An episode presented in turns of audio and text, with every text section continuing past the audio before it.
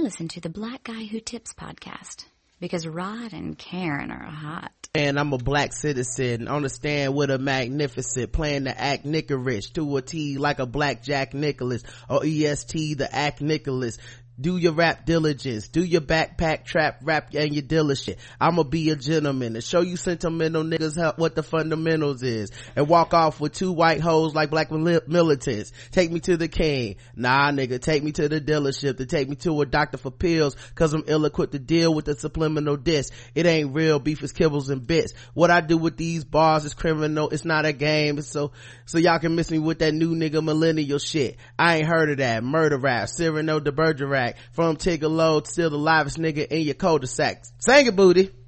Sing it, booty! Hey, welcome to the Black Who Tips podcast. Your host, Rod and Karen. Everybody has a time when they're in need. Mm-hmm. Um, we're live on a Saturday, ready to do some feedback, guys. We are. And, um, it's been a couple days. Some of you guys don't listen to this till Monday or Tuesday anyway. Uh, so I'm just gonna go ahead and drop this Infinity War spoiler. Thanos has the money from Universal FanCon, so.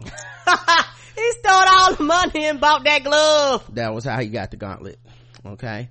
Um, anyway, guys, uh, you can find us on iTunes, Stitcher, Podomatic. Just search the Blackout Tips.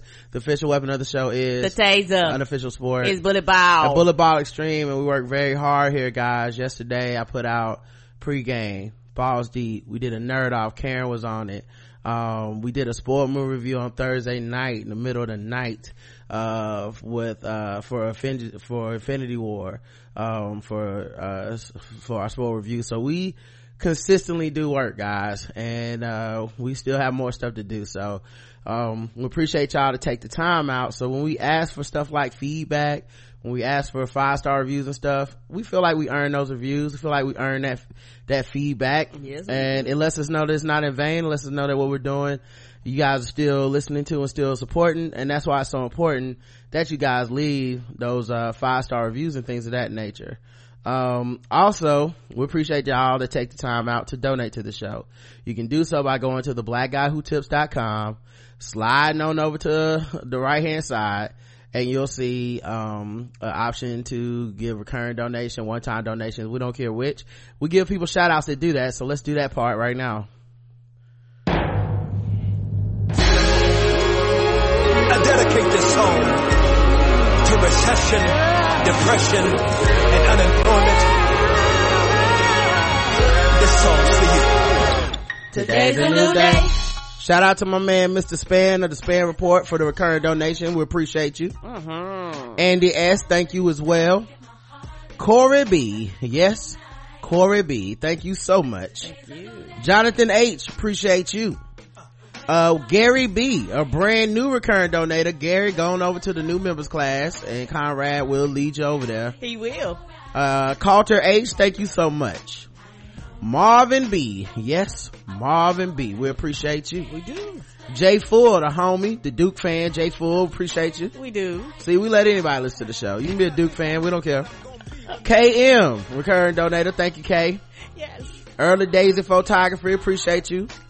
McCole F, thank you.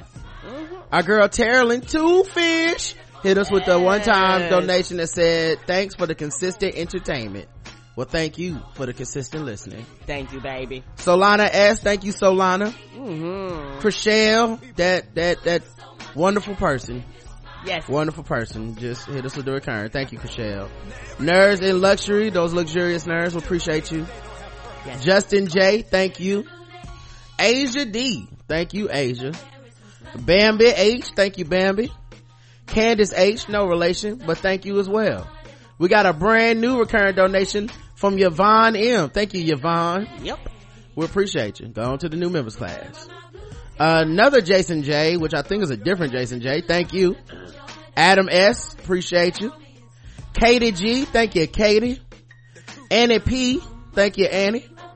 Tommy W, thank you. Tommy W Jr. Nidra D, appreciate you. We do. Miss Hathaway.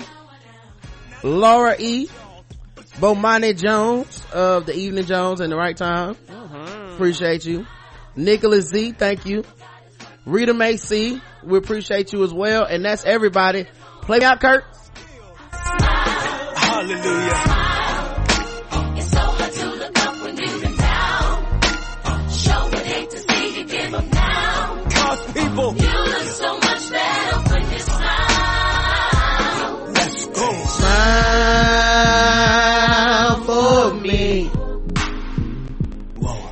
Just smile for me? Whatever you're in right now, Smile for me. smile. Can you just smile for me? And the people say, Oh, oh, oh. All right, let's talk about y'all's five star reviews because we got some. Yay! Uh, make way for her. Uh, two things they write five stars on iTunes. I thoroughly enjoy the trash segment sound effect and the silence y'all create when talking about some foolery. Rod and Bossy's review episodes are brilliant. The show is a must listen. Thank you. Yes, we love Bossy. We do love Bossy. Um, I forgot to ask her, did she want to review, uh, Atlanta this week? That's on me. I'll text her. We text about the stuff. We do a lot when y'all aren't around. We just hang out. Uh, really great podcast, funny and insightful five stars. Walt Thomas says, Rod and Karen have thoughtful insights on today's events. They talk about serious subjects and they keep things light by injecting wit and sarcasm into the subject matter. Love the reviews of The Walking Dead, Game of Thrones, and other shows. Don't let the length of the show scare you. You can always pick up where you left off or listen at one and a half times speed. Hey guys, can I get a selfie? uh, as long as we're not covered in dirt bleeding in the mouth. I'm good. Zulu Matt, I hope I pronounced that right, Zulu Zalu Matt. I wish I had more stars. Oh, Five stars. so sweet. Ron and Karen keep me sane. It's so great to hear people who have so much love and joy and fun, but are still critical of the BS in the world. Thank you, thank you, thank you, all the stars, Zulu Matt. Thank you. Yes, and, and- uh, back to the previous one. Mm-hmm. I mean, I don't. I, I was agreeing with you as far as I don't want them to think like I don't want no selfies. It's just like I just don't want uh, to be beat up with blood. I'm I'm good on that one. hmm I mean, just if if you see me bleeding from the mouth and uh dirt all in my hair and shit, at least ask me if I'm okay before you take the selfie. That's Please, all. please do, please do. Um, Angie, uh, Nicoke says five stars. Um, my brother introduced me to y'all. Shout out to your brother. I appreciate him. Okay? Shout out, brother. For each one, teach one. Y'all should all be telling people about the show. And I have been hooked on you guys. Your commentary on issues going on around us always on point. I find myself singing the theme songs to the different segments when I notice something happening that couldn't fit, that could fit into it. I recently moved and now have an hour commute each way to work and you guys have made that bearable. Keep up the great work, Angie. Thank you. Thank you, Angie. And we will try to keep it, uh, keep it rocking for you. Yeah, them long commutes ain't no joke. My commute ain't that long, and honey, if the traffic get too heavy, I'm copping the attitude, so I can't even imagine these extra long routes. hmm I don't, I don't blame you. But, uh, thank you so much for listening. Thank y'all for ri- taking the time out to write five star reviews. We appreciate everybody that does that. We running the, now that we starting to run into fans all over the place, uh, I hope every fan we meet writes us a five star review or has left us one already. Appreciate it, you know. Mm. Uh, thank y'all. And, uh, let's get to the, uh, comments on the website. 1664, hilarious educational entertainment was, uh, the, the name of the episode and it was a feedback show. Charles left a comment. He says, um, I went to fifth, I went to fifth, 12th through 12th grade in Jackson, Mississippi. And surprise, I had a lot of black teachers. And most of the white teachers were in the liberal variety. Wow, that is surprising. Also, I was in a college track of, of mostly honors classes. That combo plus all the extra reading my bookworm ass did made history very interesting. Yeah, I mean, like I said, it's, it's all in how it's presented to you. Right, right. And, and every child is different and you have teachers out there who they just teach one style and fuck you better get it and every, uh, you know, you have some children, they're visual, some children they gotta do. So it varies per child. So, you know, if you're not tapping on how would that child grasp, you're gonna lose a lot of students. Yeah. I also think a huge part of it is just if I'm teaching you and I'm a teacher and I know the test is going to ask you what year did blank happen and the answer is 1776, I'm probably just going to teach you the 70, 1776 part of it. I'm not going to, you know, take you there in your mind and let's go on an educational journey. I'm just going to be like, how the fuck do i get this kid to get a grade that will make you know make it make people get off my ass right because your test scores are now um connected to the teacher now you know which is like hey if these children don't pass this test this affects you as a teacher but at the same time it's like you limit what the teachers can teach because there's nothing but what's on this test they don't go outside the parameters of that test Uh, the poll was, did you find history class in school? Yes, no, or sometimes. 9% said yeah, they found it boring. 27% said sometimes they found it boring, and 44% said nah, they, they didn't find it boring. Um, I, I actually think that's a high number, 44%. I thought more people would have said they found it boring. But maybe there's more good teachers out there than you think. There, there probably uh, there probably is. I had one year that I actually enjoyed history. That's because I had an excellent teacher. But after that, it went back down downhill again. Dre says, I found that history was not boring, but very whitewashed. One of my teachers said that Pearl Harbor was bombed by Japs. All the black kids were laughing and looking at each other, but you could tell the lens we were looking at history through. They would talk about how slavery was a practice in Africa and Europe long before America. After that, I started looking into the history for myself with a large book of, with a large look at Islam, communism, socialism, Native American history, and many other thing, other things that were inherently, inherently negative by my teacher's point of view. hmm yeah it's weird because some of that stuff makes you want to go read because you're like well for me uh, my mentality was like well what aren't you telling me? Because it seems a l- way too simple and really paints white people as just these kind of passive people that have never wronged anyone and slavery wasn't that bad and genocide of the native americans wasn't that bad and like nothing was that bad you know? Good slave owners good founding fathers good you know good genociders i'm like how can that be possible Come on. and in the same book that y'all tell me how much we were on the right side of fighting Germany because they were going to kill Jewish people, but y'all will kill people. So how can both things exist? Brooklyn Shoebay says, I loved history because I was curious of how mankind got to where we are right now. Also, I like knowing white folks' history so no one can deny me what I, uh, when I use it against them. sorry, sorry. I do recall correctly calling bullshit in our high school's history class because Europe and the USA. Oh, hold on, let me sip some tea.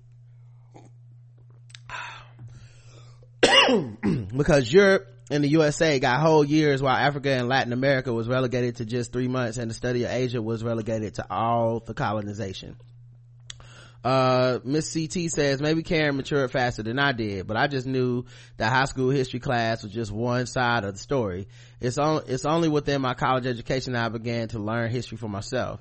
With my undergrad concentration in African studies, I've had an opportunity to study and research for myself at my pace, and it made a world of difference. Right, and I think that does make a world for the difference. And um, truth be told, um, history requires a lot of reading. And if you were a child similar to me who grew up where the emphasis in the household wasn't on reading, it's very difficult for you to jump into something that literally requires a lot of reading. Like you're automatically turned off because you're like, oh, this requires me to exercise something that I only do because I'm required to, not because I want to do. Um, because you know, for a lot of true, because a lot of people that like history, um, I realized that a lot of them love to read. Like those things actually go hand in hand a lot of times. Not all the time, but most of the time in those instances. You do have people that like to read that can't stand history, but most of the time if people love to read, they're gonna go digging, they're gonna go searching, they're gonna go finding, they're gonna feed that knowledge, that, that thing within them that, that, that wants them to learn more.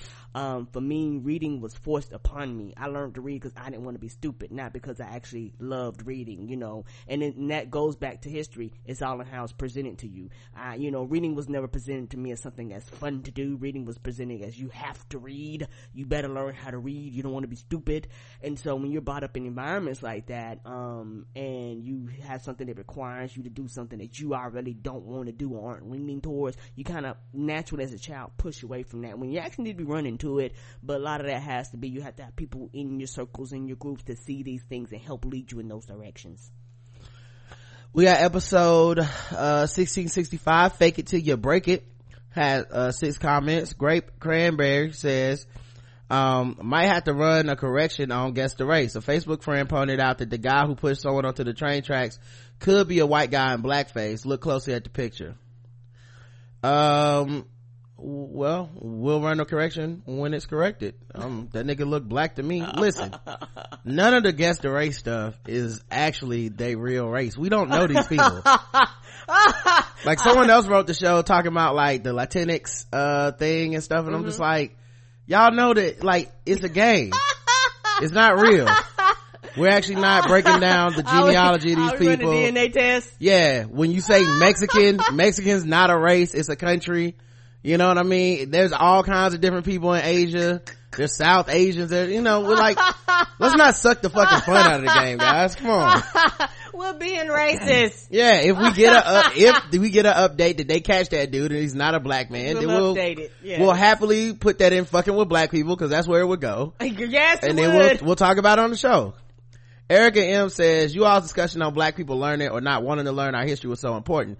When the black history episode of Blackish aired, my husband rushed to change the channel so, to, for fear that our seven year old son would see it.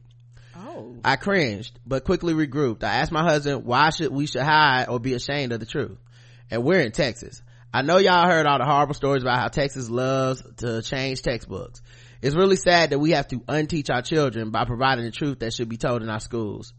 Um, yeah, you know Erica, I feel you. Um, I, and, and that is an interesting thing that we have with our children. We have to pick a time where we have to inform our children not only that they are black, but what that means in a society that if we're doing any, if we're going to be responsible as parents, as adults in these children's lives, it, it's honestly negligent to not tell these kids like, listen, this is what, this is what being black in America means. Come on. This is why you need to know your history.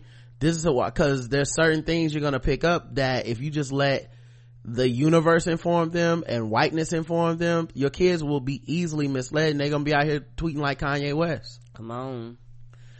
Uh, Georgia May says, hearing this, oh wait, were you gonna say something, Karen? Or no? Oh, yeah, and the thing about Texas, Texas is the, um, the state of Texas is the largest school, like, as far as children, they have like some of the largest, um, uh, like student populations in the country, and they actually influence the rest of the country. And so a lot of other states have been fighting against that because it was like, hey, a lot of the shit y'all pass is very ignorant. It's not progressive. and y'all are erasing textbooks and the shit that y'all do affects the rest of the country. Uh, Georgia May, Georgia May says, hearing this R. Kelly news on the heels of the Smallville actors actually being arrested and charged for sex trafficking, i.e. everything R. Kelly has also done here in the U.S. but to white women, has me irate. So now he's not worth defending after all this time. I didn't even know you could be charged for manipulating adult women into having sex. I thought R. Kelly's existence had debunked that notion. I hate our justice system. I really do. Um, yeah, I definitely feel like because the w- victims of R. Kelly are black girls, there's a lot less done. Yep, people don't care. You know, I, I still don't know how he won that trial.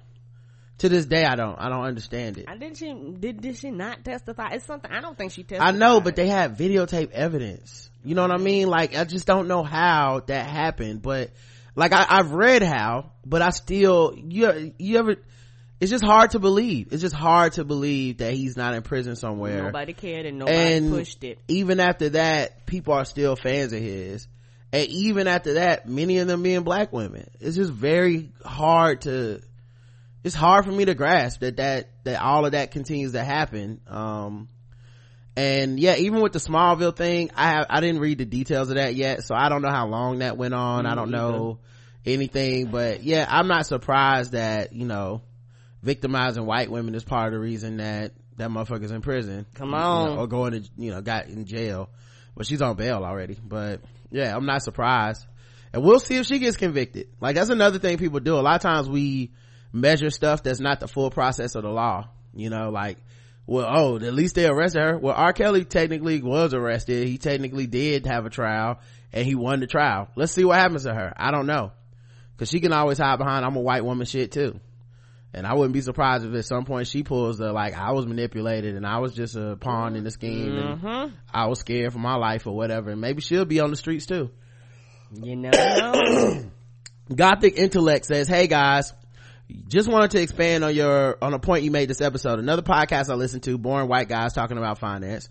where they spoke about investment. Everyone thinks of investment as stocks and bonds when the resource can be an investment. Using your example, speaking at conventions without pay is investing your time or paying your dues to put in, put you in a better position in the future.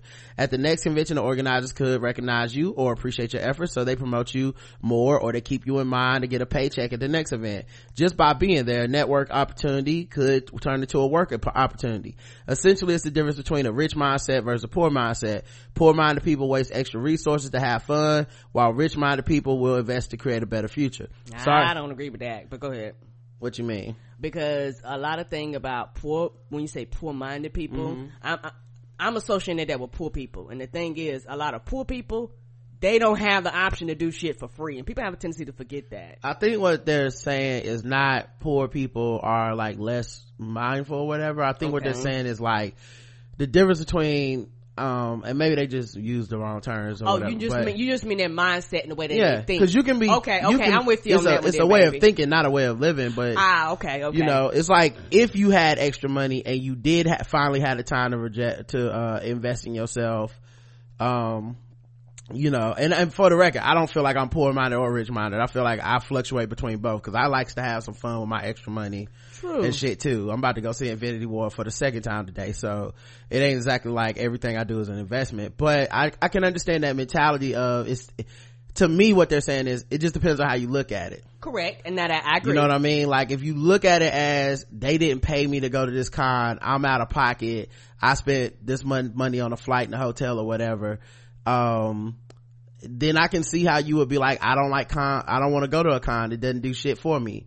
And if you don't pay me, I'm not showing up, right? Mm-hmm. But I could also see a way where someone could do like what we said, like, well, we made, we made some connections. We had a good time. We got to meet our fans. Mm-hmm. We, they paid for the flight and the hotel. Like, they treated us well. Mm-hmm. Um, that, I, I'm okay with this.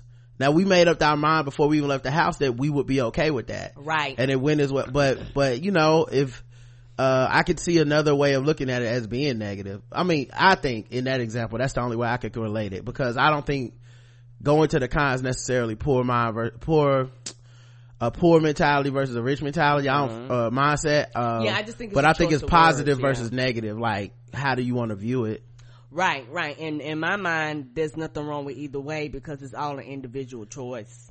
I mean, yeah, like also I would not have a problem with someone who said I didn't want to go, so I just Right. didn't go. Correct. The problem I have is the it's weird to me when people do shit and then go, "Well, I went, I didn't get paid, so fuck that thing." And I'm like, "But you knew that going, in. Right. They so didn't why, why, right? Why do it if you weren't, you know?"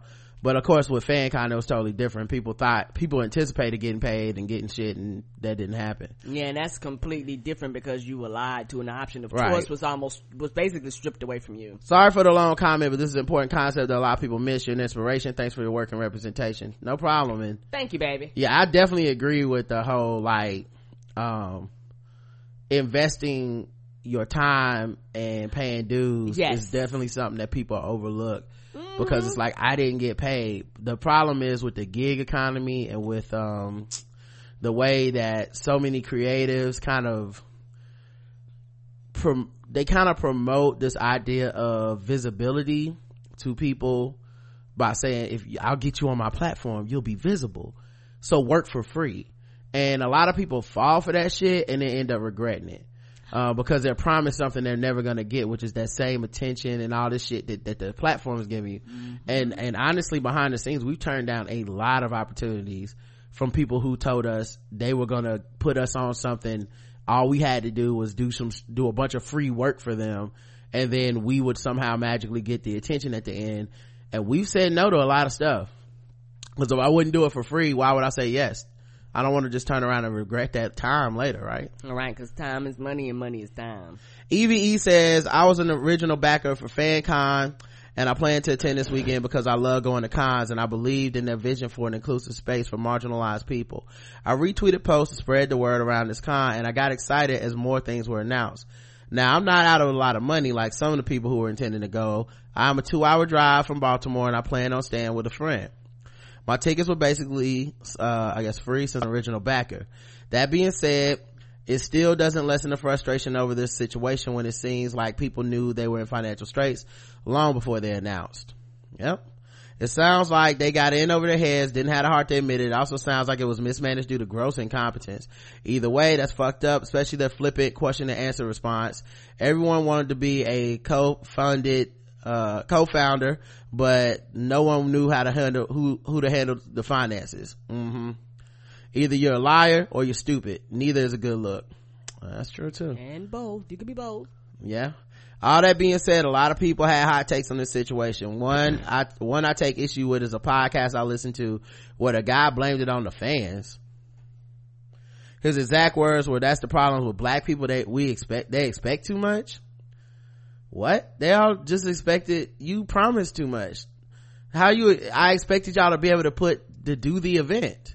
The people, I think some people just want to dissolve uh responsibility that I, they like it's, Yeah. and and and and I, i've said it before i'll continue to say it i think you said it before just because you're black and you do something does not mean that the black community is obligated to support you and it does not mean the black community can't have fucking the same standards they would have for any fucking body else. If they was to buy tickets to any other con, they would have the same goddamn expectations as they had for you. You promised me something, you need to fucking deliver it. I don't give a fuck that you black. Deliver what you said you was gonna do, or either don't make promises you can't keep.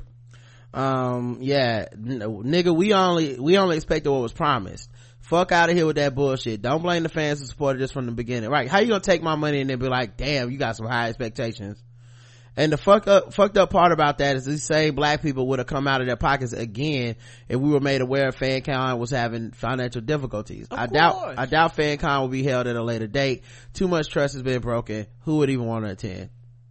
Correct. Yeah, and that was the poll. Do you think Universal FanCon is uh still gonna happen? No.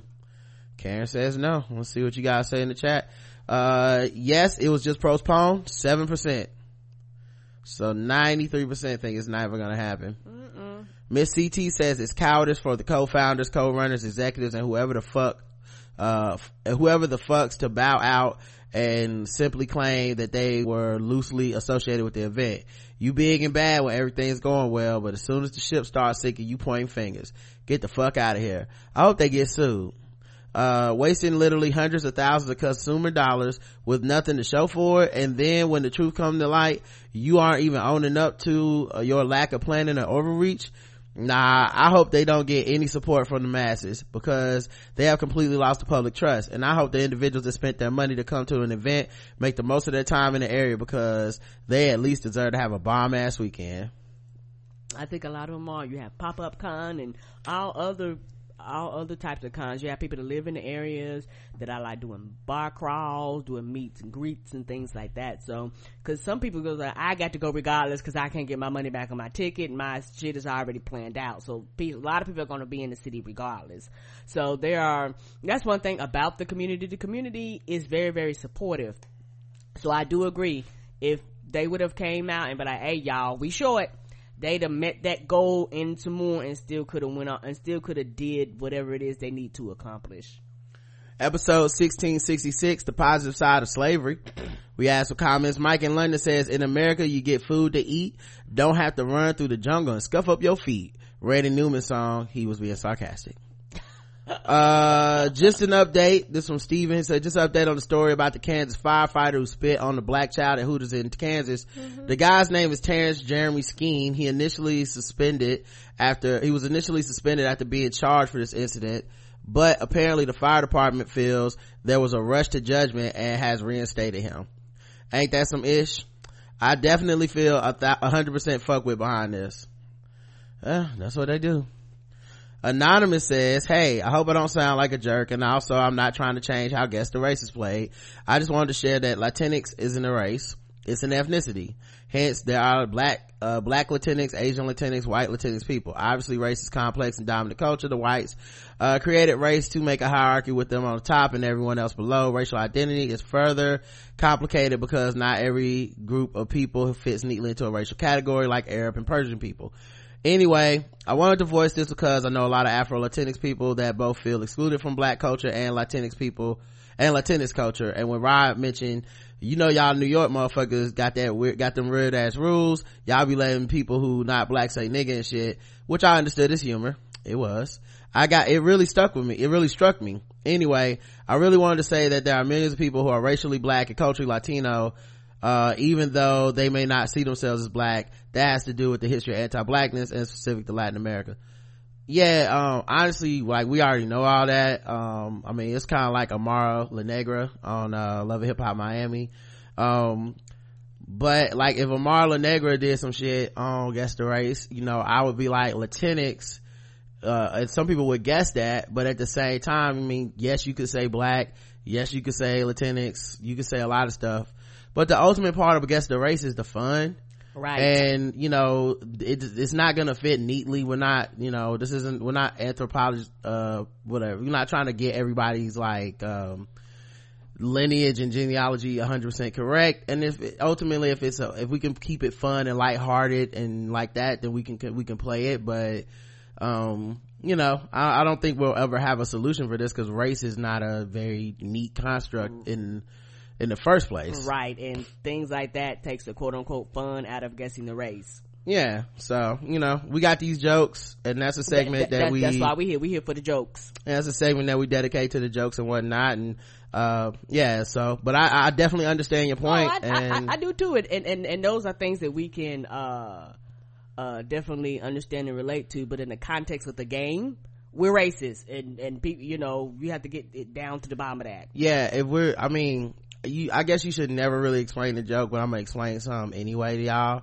Um like to me the reason guess the race is funny is because it's a sarcastic commentary on race and racism and how stupid it is. Correct. like it's not about being correct. It's about the fact that we associate certain behaviors certain types of crime Right. with race. It's about how race affects our world. This this stupid concept right? We are as corny as it is we are all human. You know what i mean? We are all one race. But then you know the world kind of breaks us into these factions factors or whatever.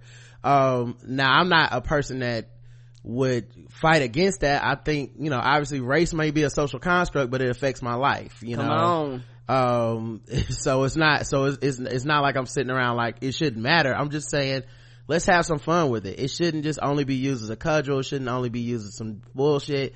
And we all think it and we all do it when we hear these news stories when we see stuff on tv that's why some of the stories aren't even crimes and shit. It's just like a person bought a fluffy bunny and then returned it uh for for uh credit you know whatever You're like, white. yeah so we like we have these things so i mean you know part of what we're doing here is comedy and to be funny so Right. um you know if we started injecting that into guess the race then i feel like that segment would not be funny. Because i because honestly we could do that with every story. It's not as simple as black and white. It's not as simple as brown. What if someone's biracial? What if somebody's um white passing latinx. What if somebody's uh you know um they're asian but they're actually um you know um southeast asian or something like that? You know we you know we just kind of um you know we just kind of you know you can we just kind of do it like that. So it's you know i but i understand the point and uh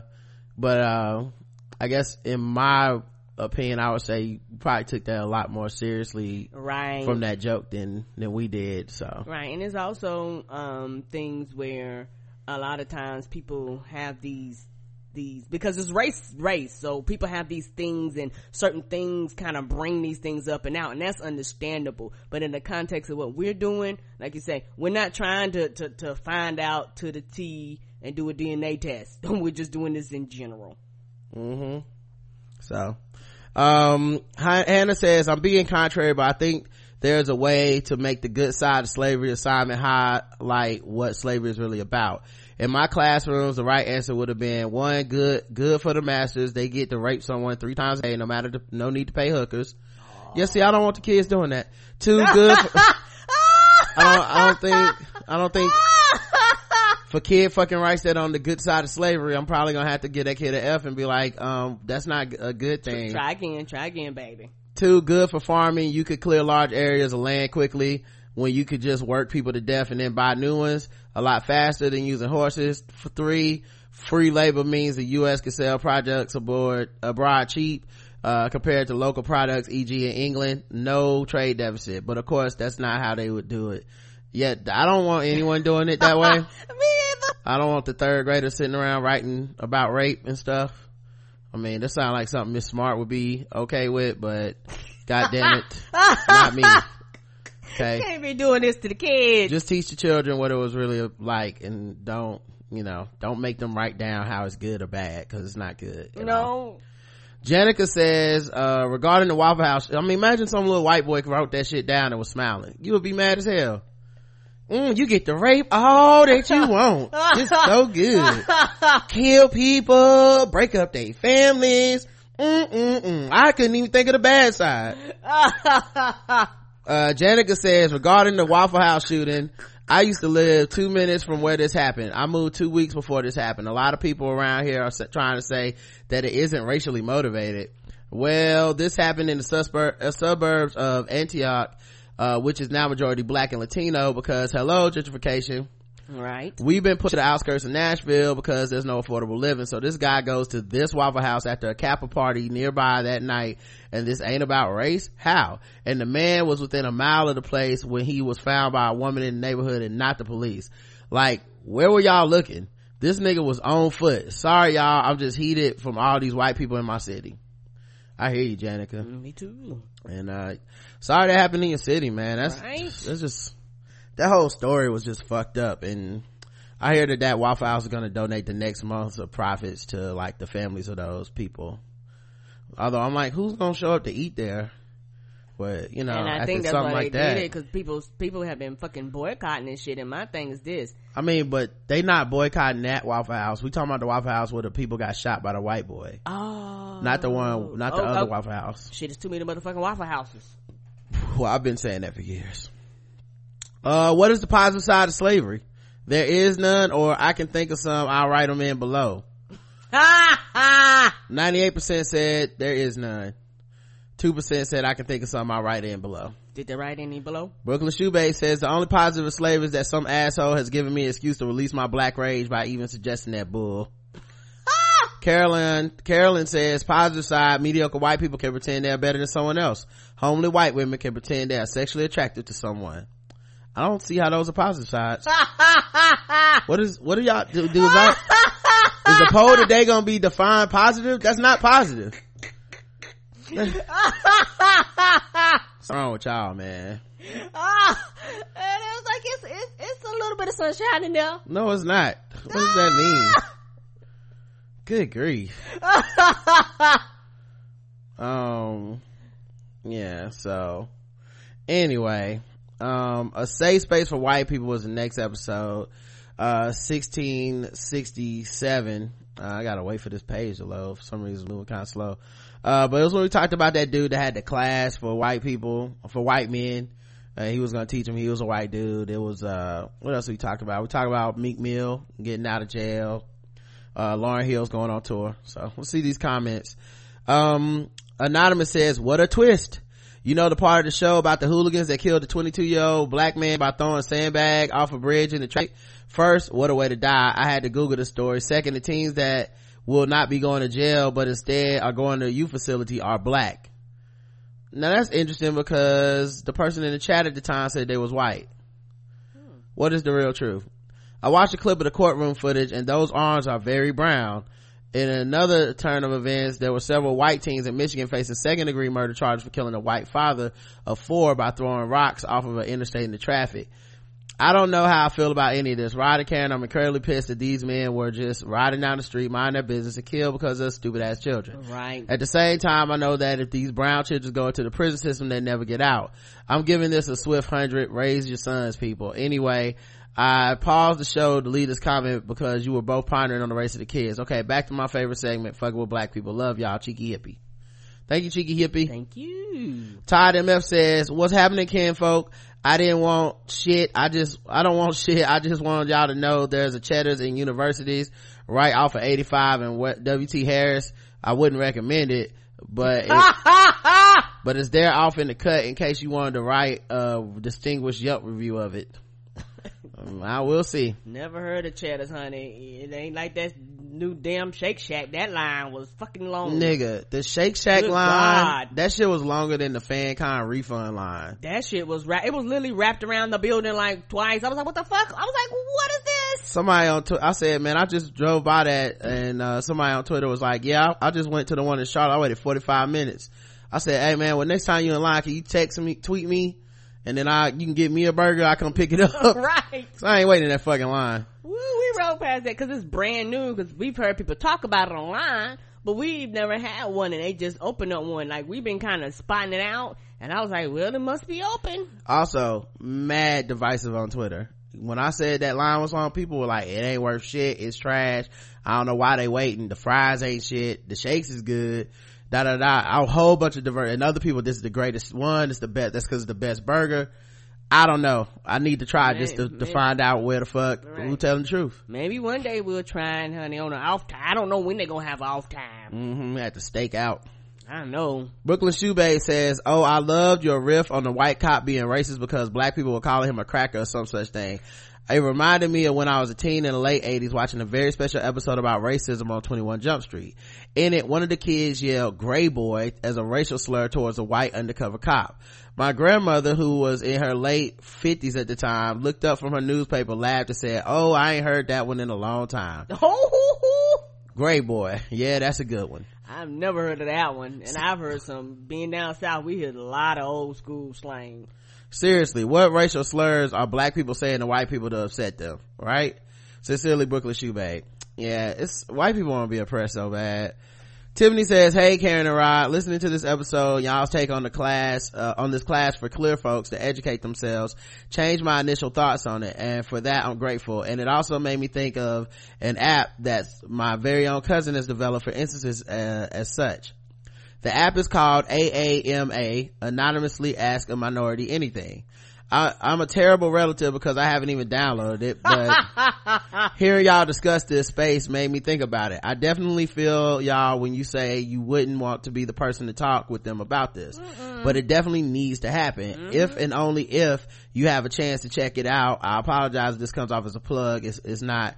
And pass it along to these ignorant sons of bitches in their places of privilege because somebody has to teach them. And I, like that 911 operator says, I ain't got the time for that. Hang up the phone. LOL. Stay blessed. And when y'all come to Houston, please let it be known. I've got a great brunch spot to take y'all to, Tiffany. Thank Oh, you, we Tiffany. We will if we ever make it out there, baby. hmm H-Town. Uh, Michelle writes in, um, Rod and Karen, I recently found out the singer Jeffrey Osborne, popular in the 80s, is a vegan now and highly recommends drinking alkaline water. Oh, Uh, are y'all trying to accuse Jeffrey Osborne of being a hotep?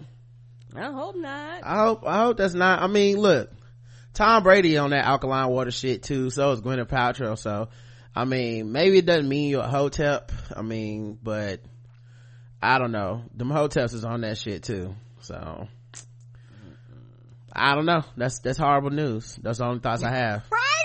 Uh, but I hope he's doing well, and I hope he's not out here saying problematic things. I don't, I don't mind him drinking alkaline water if it doesn't come with a side of like, him being like, my black queens, I'm gonna need y'all. Please don't do that.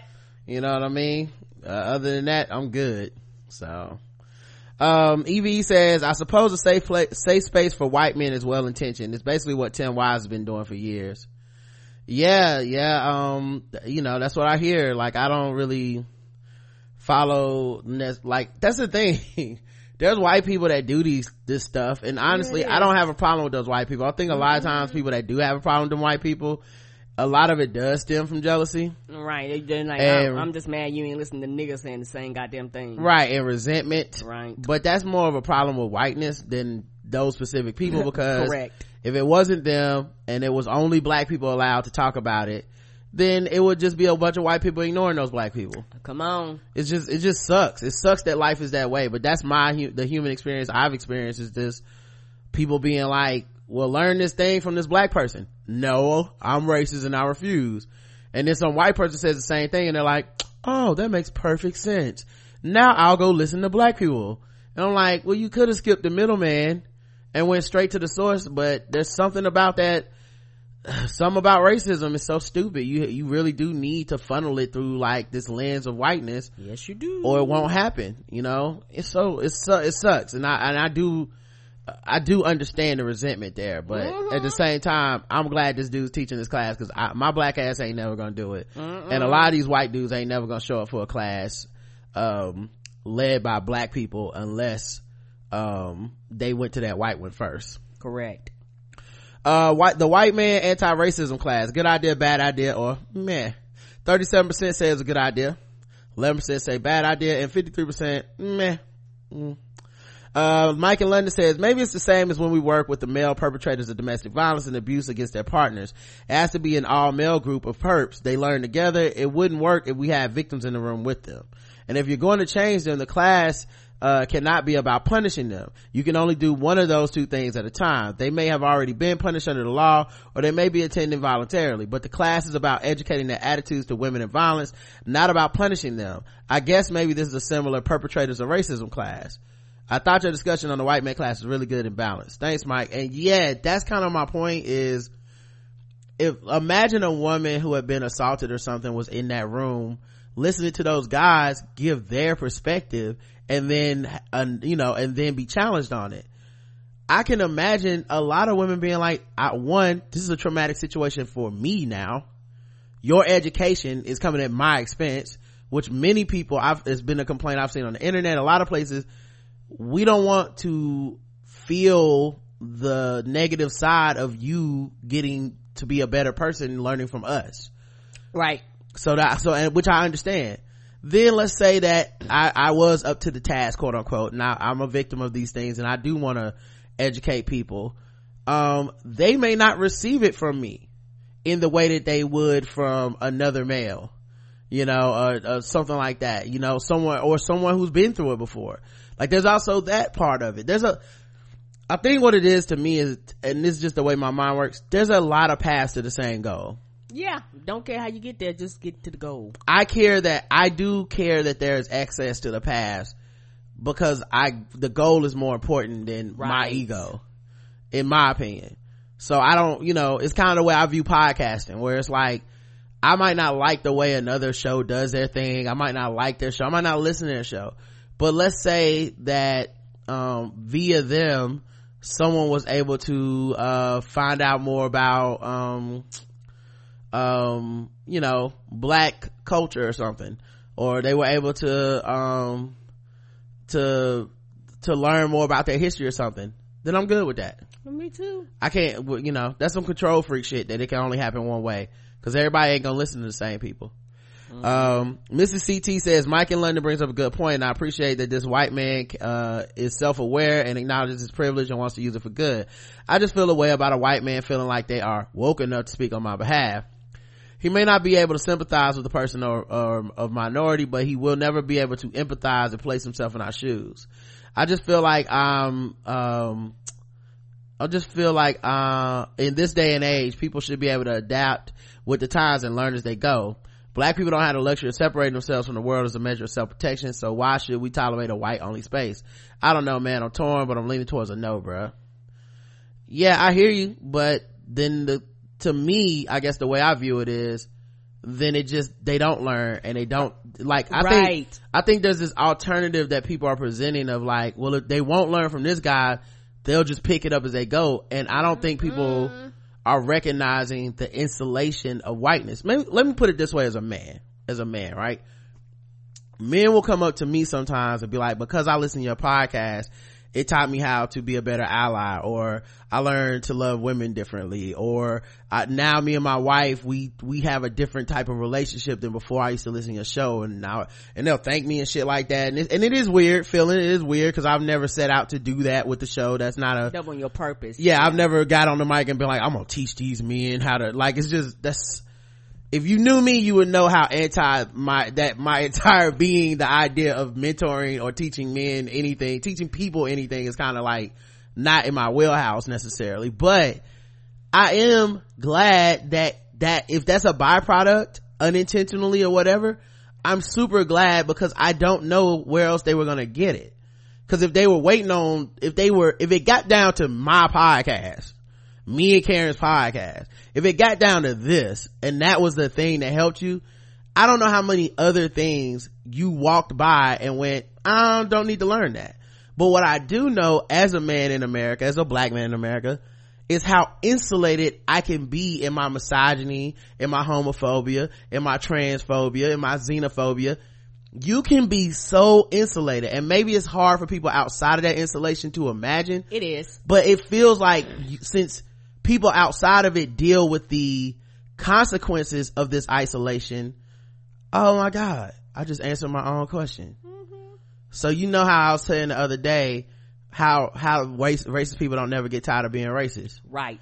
that's the answer is the insulation the insulation allows you to not to not be fatigued because you're not it's not an experience for you. Right. it's just a way of life. It's a disconnection. right. So that's to me is the same thing. Like as a man if i decide to navigate my life in a way where i when i play basketball i'm always talking about bitches this bitches that. Did you see this hoe? Look at this bitch up here on this thing. Oh look at that ass. No man that i know of for the most part no man would ever stop to correct me. Unless i was talking about his daughter or some family member he would never stop to say hey man that's kind of fucked up Right. you know, I've been in rooms where people have said something and I feel like the weirdo to be like, all right, I guess I'm gonna have to be the one to say that's kind of weird. What's funny is a lot of times when I say that's kind of weird or whatever, people will then start to be like, yeah, I did think that was kind of weird. What was he talking about? Why would you say that? You know, and especially when I'm making jokes or mocking somebody, then a lot of times people will be like, well, now I'm on his side. He's funny, you know, but the point, the point of the matter is, whiteness i assume operates a lot like like like you know cishet maleness. If i don't want to learn and I'm not required to. i and and and and there is no um place where i'm attracted to go to learn i just won't. Right. you know? And it won't be of any real consequence to me to not learn. Like it i only make other people's lives worse that, by not knowing. I don't really make my life better or worse by knowing but i do make other people's lives worse by being a piece of shit an unrepentant piece of shit so um I guess to me, those are the alternatives. It's not a other alternative out here where like, and they'll learn as they go. Why would they ever want to learn as they go? If, you know, I don't see it that way. I see it as like the people that want to learn but may be scared or whatever the fuck, they need a space to go learn where they might be scared and it might not be around us. Right. And for the fact that they have the willingness to learn is something else. And you can't beat them off because like you said, niggas is like, I don't want to teach it LGBTQ. I don't want, okay, y'all don't want to, okay, we're not requiring you to teach it. Well then who wants to teach them? We don't want the white folks to teach them. But then how the fuck are they gonna learn? Yeah, I mean, I feel, I feel very compelled to say this is a thing that is needed in society. It is. you know i just don't i don't think it's the kind of thing we can just go yeah well let's just keep going the way it is I, if we Because agree problem. if we if you're listening to this and you agree that racism is not for black people to fix and we're constantly calling on white people to get your own educate your own eat your own control your own this is your problem y'all got all the power and y'all the ones saying this bullshit then i feel like it's imperative that they that they do it so this guy's doing it. I'm saying you got to pat him on the back but mm-hmm. like go like yes go do that shit. I want to do it but that's my feeling. You know? And and and if there's a white podcast right now that educates white people on how not to be racist and be better allies and all this shit and let's say they rise to prominence they become the biggest podcast of all time there would be a lot of black podcasts that would resent them and i relate to the idea of feeling a way about it because it's the horrible unfairness of white supremacy that only a white podcast would be the one that would get the spotlight you know for doing the same work that many black people have done. I would understand that and i wouldn't begrudge anyone for feeling that way. But my personal conviction would be like i'm still glad that they fucking exist to do that Right. because make better white people. Like we don't it's not really up to us to do that. And i damn sure i'm not gonna spend my fucking time doing that shit. It's just it's thankless for one Yes, it is. and nobody even agrees on which way to do it so I, I mean like what's the point? and if you get paid off of it motherfuckers really hate you it's just no fucking point to it all right last one uh poop train episode 1668 we cover it all here at the Black Guy Who Tips All of it. Lama Lama Time says Ben Carson and people like him are cruel. I work at a housing nonprofit. The story tenants share make me fucking live it because if systems were better, the scenarios people call in about would be improved. We run a renters rights hotline. Renters, um, were, were, oh, well, renters call in to ask questions. Uh, we primarily serve those who are low income, disabled of color, and immigrants slash refugees. Callers generally work two or more jobs. If they receive rental subsidies, they are so minimal, like two people living off of $790 a month. The fuck? Uh, Portland is gentrifying quickly and since landlords tend to be assholes, drunk off of power time and time again, marginalized people are exploited. Poor people are living in rat infested, moldy, asbestos buildings. Yeah, see, that's the other thing. A lot of these places that have like the government housing shit, they basically use, look at it like privatized business. Like the less I spend, the more people I get in here, the more money I make. Come on. Like, you know, it's not always a good thing. Same thing with foster homes. Like sometimes it's good, but sometimes it's just money to people. Um, and being, and I mean, it's one of the problems with capitalism. We look at so much things as just money that it, we don't treat people as humans. And Ben Carson and many people like him think the answer is to make struggling people pay more. Also, many people living with disabilities don't report it because they don't want to deal with the stigma of receiving government aid. Fuck off, Ben. Uh, Bamil73 says, well, shit. The Black Guy Who Tips podcast regularly discusses rarefied and prescient shit of all time. Uh, all the time, social justice causes, historical blackness, LGBTQIA issues, political intrigue, international diplomacy, Beyonce-ism, but rarely do y'all talk about the shit I do for a living. I work in a wastewater in wastewater and I was more than a little excited when you guys talked about the poop train. Not that anyone asked and no one really asked ever, but let me dispel some misconceptions about the poop train. Okay. Break it down, brother. I know, right? What was in the train from New York was not technically poop, but dried solids or sludge that is produced after wastewater has been treated. When shit flows from toilets into sewage plant, into the sewage plant, wastewater treatment basically separates the liquids from the solids. The process uses bacteria to break down the liquids even further to extract as much as of the solids from the stream. The solids are then digested in a process that generates methane, which is usually reused in the treatment plant in place of natural gas and more inert solids. These solids are then dewatered in a centrifuge, which is basically like a washing machine tumble cycle on meth. Um, what you are left with is a black, crumbly, mostly inert solid known as biosolid, which can be used as topsoil. Uh, I say mostly inert because there's a classification system that determines where these biosolids can be disposed of or reused depending on the type of treatment up front. This stuff is good for landfills because it can generate the land, it can regenerate the land and bring it back to a more natural state. New York City with its high population density probably does not have the land space in close proximity to spread these biosolids. Objectively speak, speaking, the odor obvious, uh, usually has a more earthy tone than, to it than raw shit, but tell people that they are looking at the byproduct of treatment of human waste and they will smell shit a meal all right man. Well they couldn't uh, play them games outside so i'm gonna go with the noses of the people that live there. I know this is your industry. I'm not trying to knock your expertise. I'm gonna go, them nose hairs was singeing. yeah maybe uh maybe it rained. Maybe it sat too long. I don't know bruh. Maybe the heat got to it. you know maybe maybe you know maybe it's like that Febreze commercial. You work around it so much you don't even smell it no more. I don't know. You get used to it. But it sounded like that town was suffering and i guarantee them was some black people. Uh eve says i believe that a bad boss will make you sick. My boss stressed me out so bad i went into premature labor. Shit. I can imagine though. I mean i don't that ain't far-fetched at all. Mm-mm. uh the poll was have you ever dealt with a racist dress code while going out? Yes or no? 47% yes. 53% no. Surprise. But then again we did have that time where you guys said y'all don't leave the house oh Nick, we got some comments. Lamar says i voted no but i don't go out. See i knew it. Stay out of my poll. Next time i gotta put if you don't go out leave stay out the poll. I really gotta put that. I really gotta, y'all gotta fuck up my science. Raven uh i mean didn't even ask when while going out? While going out. You should have just not voted lamar. Why would you do this to me man? Another option. i've shown you nothing but love and you would just fuck up my whole scientific process you guys raven says bouncers almost didn't let me go into a lounge because i was wearing jeans and a white baby t-shirt. The only reason i was eventually let in is because i texted my white sister-in-law with, that it was happening. She got there first and was waiting for me. So she came outside to get me and was wearing pretty much the same thing i had on. She snapped at the bouncers told them to let me in and they did. Shout out to uh, white women using that privilege for good. Come on. okay? She went out there and gave spoke to a manager and fixed everything rockstar leaves a long ass comment. Let's do this story. I'm from la and my friends and i have experienced racism for what we worn since about junior high school.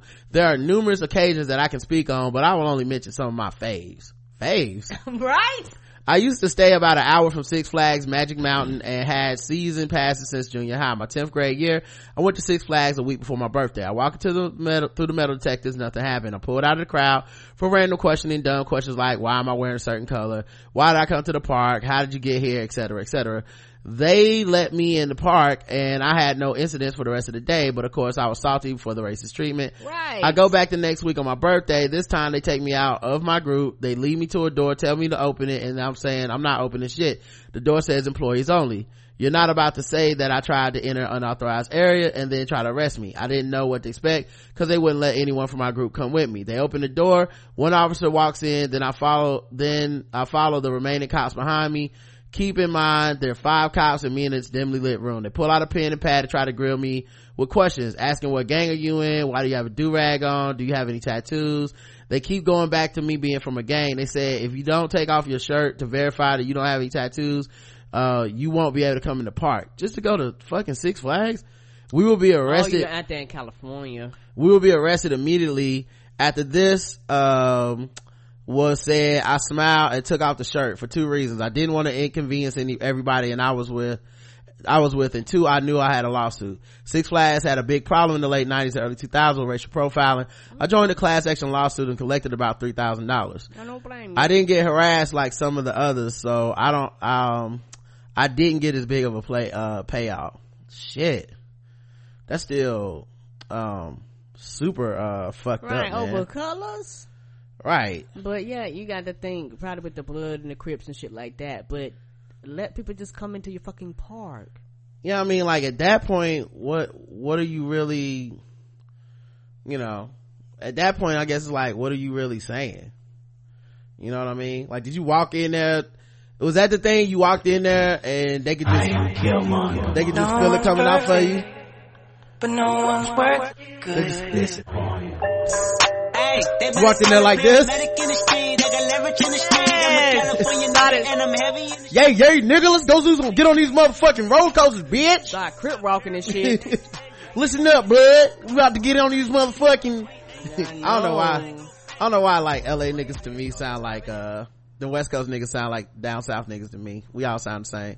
we, we all sound the same. Just a little different, but we all sound the same. Buster. Uh, anyway, uh, if, if that's how you walked in, I understand. Yeah, if the music, if, if you had your own theme music, You had a Mitchell Ness throwback red Bulls jersey, even though you from LA, and you walked in, and all they heard was, "I wish a nigga would. I wish a nigga would." Oh, pull him to the that side. one, that right there. Don't you hear that music? we got questions. We got questions. Uh, one time my buddies and I went out to a sports bar and a friend got denied entry for having a Broncos jersey on. He took that off and revealed a white t-shirt and they said no white t-shirts. Someone had another shirt in the car and finally we were let in. You're asking why did we go back? You say, let's just say a lot of ladies that, there was a lot of ladies that could be having our babies. Dicks is the enemy, man. they niggas- ain't your friend. Y'all niggas lost y'all self-respect for some dicks. I deal with some racism if they give me some pussy. Oh man, black men be making that choice for their whole lives, ain't they? Oh my god. Then they get old, they be like, pussy ain't that important. Mm, not always. A lot of them still out there on the sunken place. Lastly, my I best hope they come out of that place, cause honey, Yeah. you can get pussy from anywhere. It ain't, it ain't that important. out here dealing with that sism. Mm-mm, ain't worth getting shot dying for. Believe you me, it's plenty of pussy in the sea. I'm the pappy. Lastly, my best friend had called ahead of the club named Ledoux to the reserve tables and bottles for his birthday. Side note, we're not new to this club. The club is located on Hollywood Boulevard and cops are always nearby on the weekends. I never quite liked this club because it seemed like they always had a quota on how many black people could come in. well i don't want to have a spoiler alert on this but let me tell you something they probably did Correct. Better get there early. we would get we get in the club the doorman says my friend isn't dressed correctly and denied us entry the cold part is we were dressed like every other cracker walking up to the building in la you can pretty much wear what you want to wear no matter where you are as long as you pay to play. Um, i've been to plenty of places where you slide the doorman a little something extra and you keep it pushing. Long story short, the police walked up. The doorman says we have to leave. We, he doesn't give us a clear reason why. My friend gets loud due to this, this, the bullshit happened on his birthday. The cops didn't like how my friend was talking to them. They pulled out their stun guns and tell my friend not to take one step further or they will use a stun gun. He took a step, they used the stun guns. I had to wait in Hollywood for the rest of the night while my buddy went to the hospital and got stun gun hooks removed and got booked and processed. The crazy thing is the situation could have ended much worse based on today's interactions with the cops.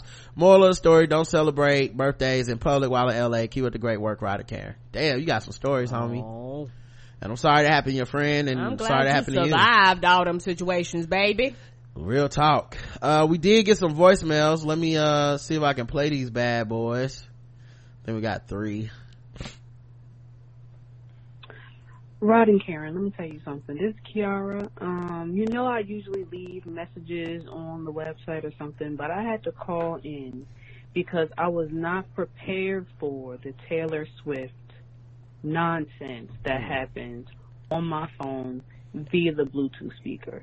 Let me tell you something, Rod, because I know you picked that shit out. It wasn't even Karen, because Karen didn't want to hear it. No, so, I Rod, did let me not. tell you something. You need to prepare us before you put some bullshit like that on the speakers. Like, we're not ready. We're ready for these other average white people to come out here and sing some shit that's horrible without production and money and all of that. But what we are not prepared for is Taylor Swift to be on our phones. Now, listen here. Next time, let there not be a next time, but next time, could you send a warning flag? Could you send a, a Batmobile? Send a pigeon with a note rolled up in the mouth. Do something because we we can't we can't handle it. Okay. Now I got some notes on day, um, but I'm gonna go ahead and save that for the the web. So I'll talk to y'all later. Thank you. Mm-mm-mm. Peace. All right. Well, Do you I remember cannot. the 28th night of September? Love was changing the minds of pretenders. Boo! Boo! Boo! our hearts were ringing in the key that our souls were singing. As we danced in the night, remember how the stars stole the night away. Here comes that part. Everybody sing along. Maria, say that you remember. Maria, dancing in September. Maria, never was a cloudy day. Boo! I run these streets, okay? I Boo. run these covers. Don't you ever call up here and tell me what to play on my show, mm. okay? I'm the one behind the keyboard. Now, if y'all want to play mm. nice, we can play nice. But if it's gonna be some threats up here, then it's gonna be more of this. My thoughts are with you, holding hands with your heart. I have an unlimited, inexhaustible supply of white people because they can't stop stealing our shit. Okay? At any time I can hit that button. So let's, let's keep it, let's keep it cordial, okay? Keep it cute. We don't need no program directors up here, okay? Boo to you. You want some too? You want some, Karen? you. Only blue talking love. Remember Boo! There's a repeat button right here. we knew love was here to stay. Uh, we can, we can move on when you ready. I can do this all day. No, no. Okay. All right. Next voicemail. Can't believe the nerve of these people. I don't know which one of these is first. Unseasoned ass music. I guess the one at the top is first. All right. Let's, we'll see. Hey, Rod and Karen, this is Iman. Um, so I was riding the high of seeing Avengers and Infinity War, but then it's just like bullshit just keeps happening. And I just want to say that I really appreciate you guys for not, like, when a story, a hot story comes out, that you guys don't always jump on it right away. You wait until some more facts come out, or you you don't hit the story just like with pure emotion because, like, I was upset earlier this week after they said, you know, they announced Bill Cosby was charged or found guilty, and I was happy about that. And then my cousins in my family text group, they're like, "Oh, Bill Cosby, he's been charged," and I was like, "Thumbs up." And then it just like went downhill from there. They're like, "Oh," and they were like spelling all this old bullshit that was already found not to be true. And I was like, mm-hmm. are y'all, I was like, what? What is happening here? And then I just told them all that I was really, really disappointed in them. And then, you know, we were going back and forth and they're like, well, just agree to disagree just so like the argument would stop. And I was like, how are you going to agree to disagree about facts? I was like, y'all are spouting stuff without emotion. I'm giving you the facts. And then my mama jumped in like earlier in the conversation, I was really disappointed in her. Mm. And then I t- had a talk with her face to face. I was like, Mom, did you even read any of the, the articles about what's what's going on with Bill Cosby? She was like, Oh, not really. I was like, and then I was like, Well, why would you even say that if you don't know all the facts? But and then my brother sent me something just now. Oh, Uh, oh, got cut off. All right. They, they, uh, she left another one too. Hold on. I'm sorry. I'm sorry for this long message, you guys. I'm just, it just br- brings back all the memories because I got really mad at my mom. was like, we have cousins in our family who were abused when they were kids, and their moms didn't believe them. And it doesn't matter when these women came forward. Like no one would have believed them then, and no one wants to believe them now, even after you know he's been found guilty. And it just brought that all back up in my mind and one of my cousins is dead because of it because it just drove her down and I just so I just really want to say thank you guys so I'm gonna go now. Well, first of all, Ma, thank you for calling. Second of all, I'm sorry that happened to you. Right. Um, and one of the things I think this week with Bill Cosby being convicted, um, one of the things that I've seen, it's been super frustrating because on the one hand, um, obviously, um, he I, he should have been convicted. He was able to rape people for sixty years with with reckless abandon and no consequences, other than you know paying people off to be silent and strategically doing things to uh, basically to impugn the credibility of the people that he victimized. Um, he also exists in this world where, and and this may just be the way I grew up. It just may be the way I view the world um but with a lot of black people they there's this almost cult like worship of this dude that I, I don't think I'll ever be able to relate to. I Me couldn't relate either. to it when he was on TV. I I always I I, I don't want to. I'm not trying to insult people, but like I've always found the people who say shit like, "Well, Bill Cosby raised me and he was a role model for me, and it's like he was my dad." I've always found it to be like the most loserish possible fucking shit you can say. Like, I would, like, I don't know how you can say that about anyone. It's not like we say that about Carl Winslow. We're not like, when he saved Eddie from that pool hall, he saved me. You know what I mean? Like, we never have, like, no one's ever been like, Uncle Phil raised me in America. It's only Bill Cosby that somehow gets this loyalty, this, this undying loyalty from some black people. And in the face of 50 60 victims. You're gonna tell me even if one of them was telling the truth you you you should immediately be like yeah this dude should go to jail. That's the end of it.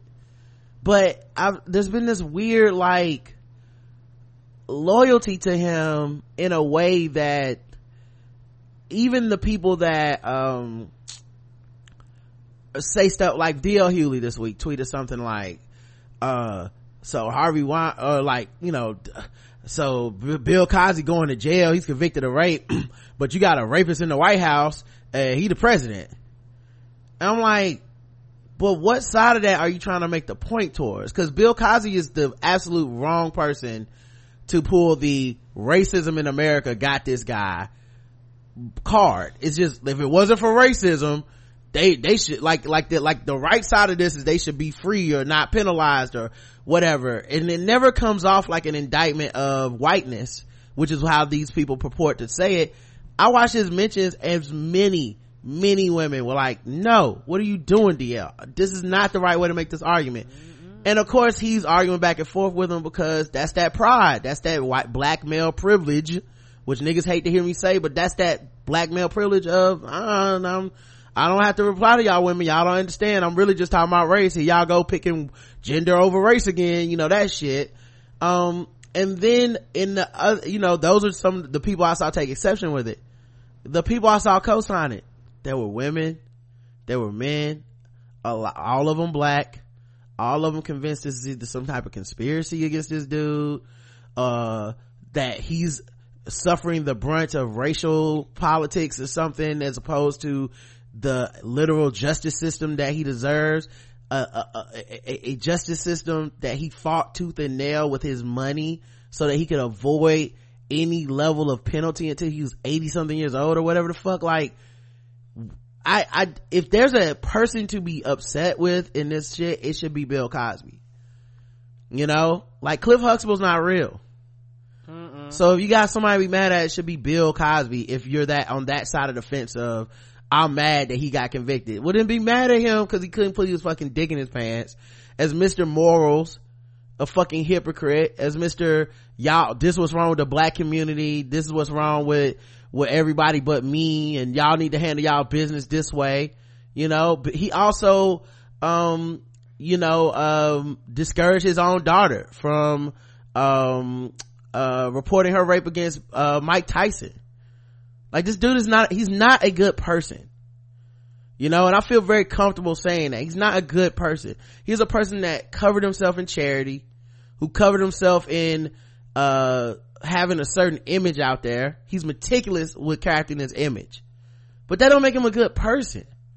You know, like he's able to present this. And I know the escapism of the Cosby show is alluring to blackness because especially during a time where we're told you're, you're, you're crackheads, you're, you're not educated, you're this.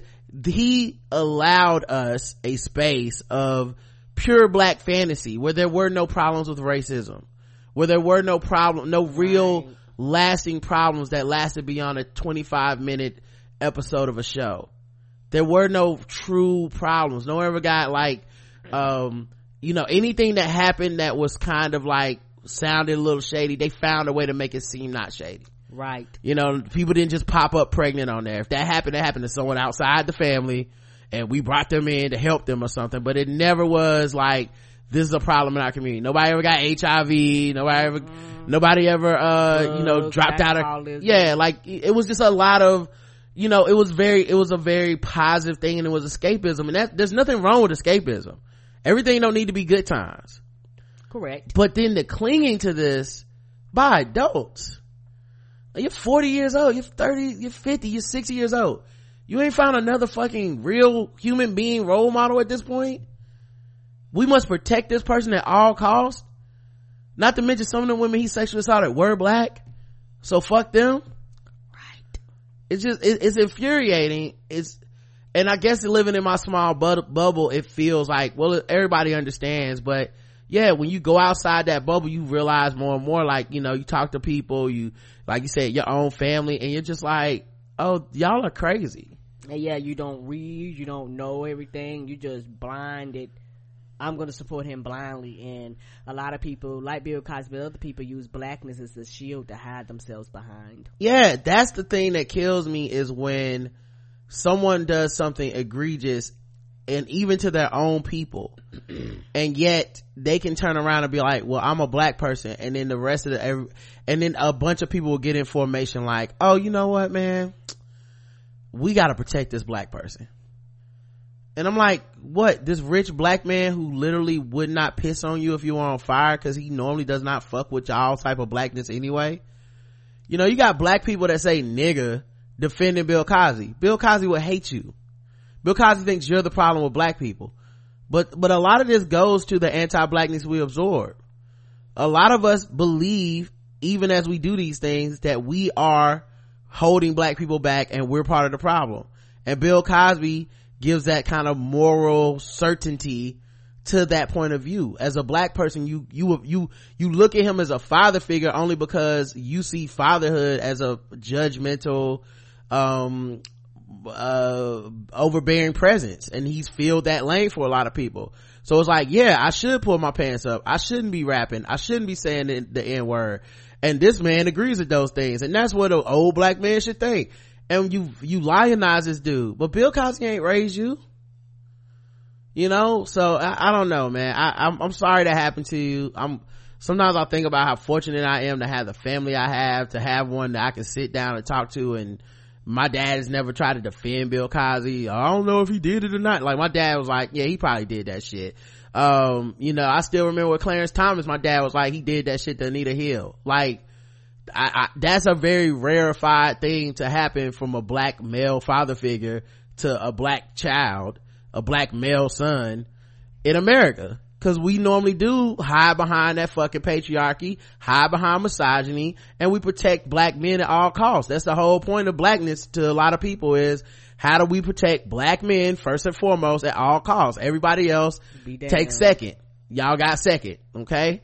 So it was, so you know when when uh, maybe that's the reason i don't worship that nigga or whatever because i'm like i got I, I have a hero i have heroes in my life they they raised me you know what i mean like i don't have these i don't need i didn't need a surrogate hero in my life from a fucking tv show who will never meet me never know me there's no lesson he could impart on the tv show that would stick with me forever because that's not how this fucking works you know what i mean like he ain't been to no pta meetings and you talking about he raised you it's crazy. No, what raised you is the illusion of black perfectionism and escapism. That's what raised you.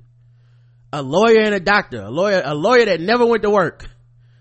You know what I mean? like a, like, like just that it gave you a chance to be like, look at these black people that honestly, if you really want to be, uh, true about it, look at these respectable black people. Look at these black people that even white people would have to respect. Right. That's what he gave us. And i don't mean to demean what the fuck he you know has done for folks.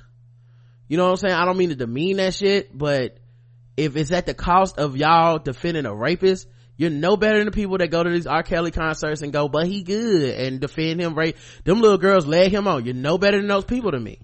and if, and if the only point you have after this conviction is to tell me, well, uh, Harvey Weinstein ain't been convicted yet, yet nigga it's still happening like let them get the same 50 year head start they got on fucking cosby they gonna get his ass too let uh Polanski can't come back to the fucking country let him step a foot in america and see if it's if, if it's just different for him. And arrest his ass immediately. You know like it's a lot of people that selectively cherry pick what the fuck is happening but all these motherfuckers can go to jail for, as far as i'm concerned.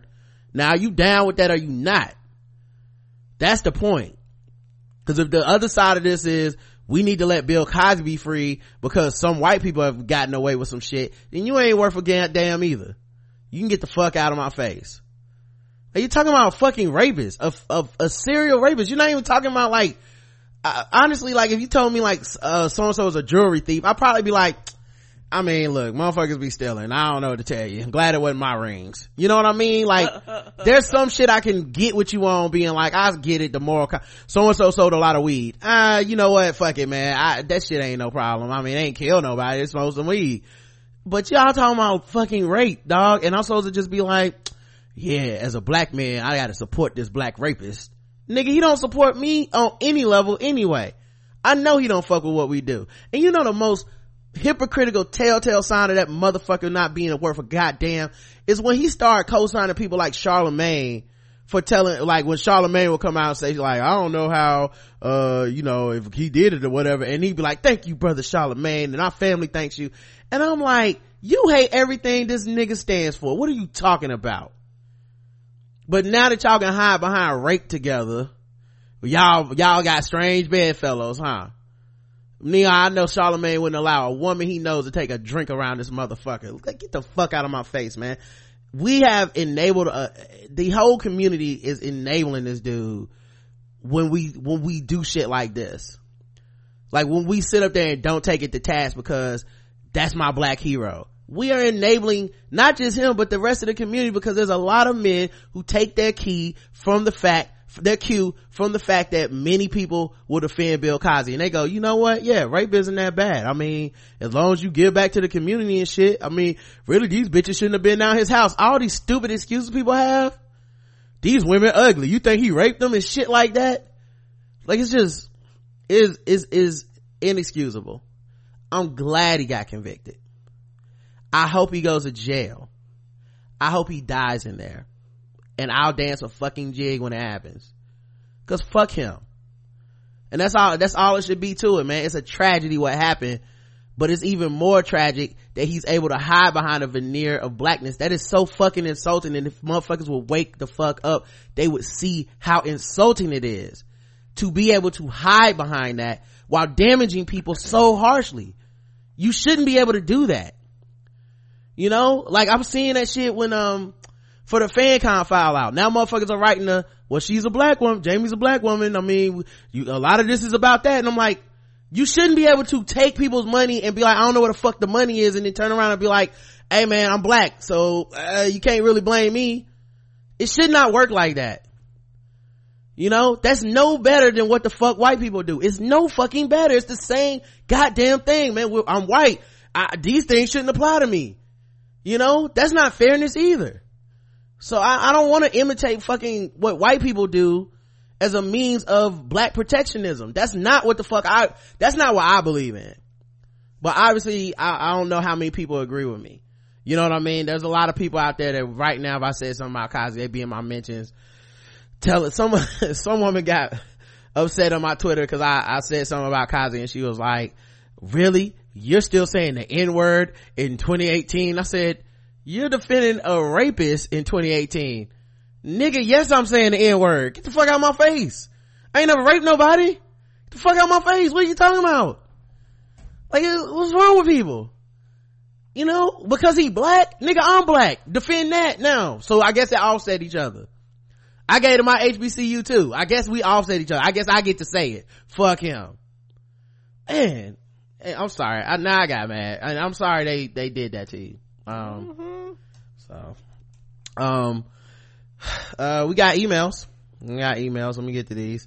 Uh, 53% haircut. This is from that dog picture with the 53% haircut. um, Camilla writes back in. She says, Hey, Rod and Karen. Layla and I were grinning from ear to ear, uh, when you shouted her out. You guys are more than welcome to use her pick show art. She would be honored. Kay and Layla. Well, you know what? Layla will be the show art today. Cause I love that 53% dog. Mm-hmm. Uh, that dog look like it wants to speak to all the managers. All the doggy managers. Mm-hmm. Like it came up like woof woof woof. Sir, uh, this Kibble and Bits had a fly in it. And I'd like to speak to a manager. But like this was too dry. Mm-hmm. Take it back to the manager. Sir, I eat dry food, but not this dry. Okay? Um, I'm gonna need to talk to everyone. Where's the owner? Were there peas and carrots in this? Mm-hmm. That's what I asked for. Is Mr. Kibble and Bits here today? Because I'm gonna need to see him. Uh, Orlando writes saying good morning, good folks. I just had a thought or so from episode on Universal FanCon 1665. I think you were right in your assessment of the situation. I just wanted to say I felt empathy as well. I had a question though. Do you think we will see other spaces like Black Girl Nerds, TWiB, etc. start to fall as this podcasting space continues to gain strength, steam? I would hope not but it seems like it's a space where black people can flourish but there's always that looming possibility of failure which we know in the black community that failure is rarely just a spot to continue on from instead it's just the end just curious to hear your thoughts on the current podcast space and what people podcasting now could do to make sure they don't repeat the past thanks for the show's peace uh Nobody ever gets canceled. That's part of it yeah sure Like, like I really do mean that. Nobody ever gets canceled. People can go away and come back. They can always bring their brand back. They can uh, come back underneath a different thing. um that's one thing about blackness be it good bad or indifference about us no matter what happened we can always come back from anything um and so my biggest thing is no they don't people don't disappear people don't go away people think just because you don't like somebody or you quote unquote cancel them that them and their exist- existence and their brand just goes away. That's not realistic. People don't disappear just because you don't like them. Um so i do think your brand can be can be dissolved and fucked up and definitely take a hit. I think uh you know what happened with TWiB and and Elon's uh Twitter um thread or whatever uh was an example of that shit happening. Um I think what's happening with Jamie right now is too early to tell to be honest but it's definitely an example of uh, how things can quickly go wrong. Um I think they had chances to mitigate the harm from that. Um but honestly the thing with the internet everybody has receipts and a lot of times the more prominent you are the more people you've probably pissed off on the way to prominence and those people are going to be heard from uh when you're fucking up because people are really going to listen to them you know people that haven't been listened to in the past people that spend time complaining about everybody they now get center stage because you were on the summer jam screen it can easily happen to us it can easily happen to me i'm not like i'm not attached to it in that way where I'm like, I, I would never. So I don't know that it's about podcasting. I don't know if it's about the internet, blogging space. I really think it's a people thing. mm-hmm A lot of us are as people are not prepared to be out here representing a fucking brand because we're humans and we don't right think like a, a corporation, right you know? right we're individuals not a corporation Yeah, not that corporations don't fuck up. They fuck up too, but they have like, all, but when, but like when Pepsi fucks up, I don't know who to blame. Right, because you got a team or a group of people that automatically come out and is the forefront. I mean, the, the face of it. Yeah, well, not even then. You don't, I mean, Well, not even. I then, can't name them people. None of Well- us know who Mr. Pepsi is. Well, no. They tell us what to think afterwards. Here's our statement. I don't know who released the statement. Mm-mm. You know, Starbucks, we know who the CEO is. Why? Cause he came out and told us. Uh, true. It ain't like, like it, that nigga might not even be the CEO. It might be 12 CEOs and he, He, just, just, was like, "I'm the one that's gonna speak this time." right. But if, um, Unreasonable Fridays fucked up, I already know Aaron Rand Freeman's over there. You know what I'm saying? So it's different. Like it's, if, um, the Read fucks up, we know it's Crissle and Kid Fury over there. Like it's different for this new day and age where you are your brand.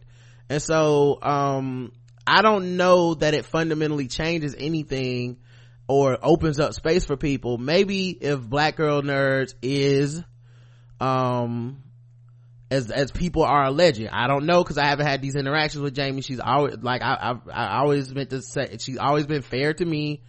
Um, but um, and I've never really crossed her or tried to. I don't really don't have a problem with Jamie. Um, and she ain't take my money. Uh, in this case. Uh, so obviously people that had their money taken probably feel way differently than I do Right. um but in general like even with black girl nerds if they are the gatekeeper that people are saying they are with the whole like jamie doesn't she's petty she does this. Uh people got their names taken off of their work after they quit this week. Like if that shit is true it will open up a space for other people simply by the fact that you know you've now lost all this talent and they're gonna go places and they're gonna write and they're gonna and people are gonna look for other brands to promote because they don't want to just be linked to you anymore and this is how you dissolve a brand by you know kind of not taking responsibility running away from things deflecting. You know if if it was on purpose taking people's names off the things doesn't help because then it makes you look petty. If it was a mistake it is a horribly timed mistake. So like that kind of shit is gonna come back to uh to hurt these brands and shit. But in general i expect the brands to still exist because they one they got there first. So you have that you know possession is not a tenth of the law but then two it'll just be one of many other blogs. Like it doesn't mean that it goes away. It doesn't take away the work that you've done. It doesn't take away all that. So i don't think that um and i don't think the podcasting space is inherently better either. Podcasting is just the new blogging. Everybody got a fucking podcast now. You know you can't make a friend that ain't got a podcast. Like is now this is that. And when the quote unquote titans of the black podcasting space fall off or have a problem if that happens then people will look to other podcasts but those original podcasts won't go away. Mm-mm. you know if something happened with say um i don't know the uh, the read or you know the the big black podcast that people know like if something happened with those podcasts people would just find other podcasts. They're not gonna necessarily be like they, they fucked it up for all of blackness. You know? Um but yeah i think this is way too immediate to feel like you know black girl nerds is gone. It's way too immediate to actually feel like anything's really happening to twib like elon's just not putting out a podcast right now. If he start putting a podcast out next week people would listen. Yeah, they would. like it is what it is you know? Like so i, I don't know. I don't i don't think the uh the game is so fundamentally changed than than it was like a week ago you know? It's just this is the current controversy of the week but i mean motherfuckers went through that bourbon ball shit and gave give it a month. It's like it never happened Yes, sir. so you know. Uh anyway uh thank you for listening. Um and i don't know what will stop people from repeating the past because we're human. Humans fuck up. So somebody gonna always fuck up. You just gotta hope it ain't you man. You gotta hope you treat people better than that. But i can already in my mind picture the, the list of people that if we ever fucked up on our show or did something or whatever that that would be out in the, on the you know just out here like I never liked them niggas anyway. Did I tell you about that time? You're like those motherfuckers would be loud and out there because everybody got some. If you got if you have any level of success, you got some motherfuckers that can't stand your ass and cannot wait. They dick get hard the, the second they that you fuck up. So that, it's just par for the course. That's everybody. Allegra writes in, uh, hey you two. Um, as always, um, you and like my husband and I, uh, or mirror many conversations that my husband and I have. I'm usually in spaces where I'm one of the few and only, or, or the only black person. And so I've learned how tender white feelings can be. It's tiresome, especially coming from a straightforward, all cards on the table black family. I learned to get thick skin, but also learn how to speak to people. With that said, no one receives negative criticism easily, and especially if they're receiving it from raised voices. People are usually on the defensive. Yeah, and them, them white feelings be tender, dog. I mean, they be in the crock pot all day, okay? Falling off the bone, the white feelings. Come on.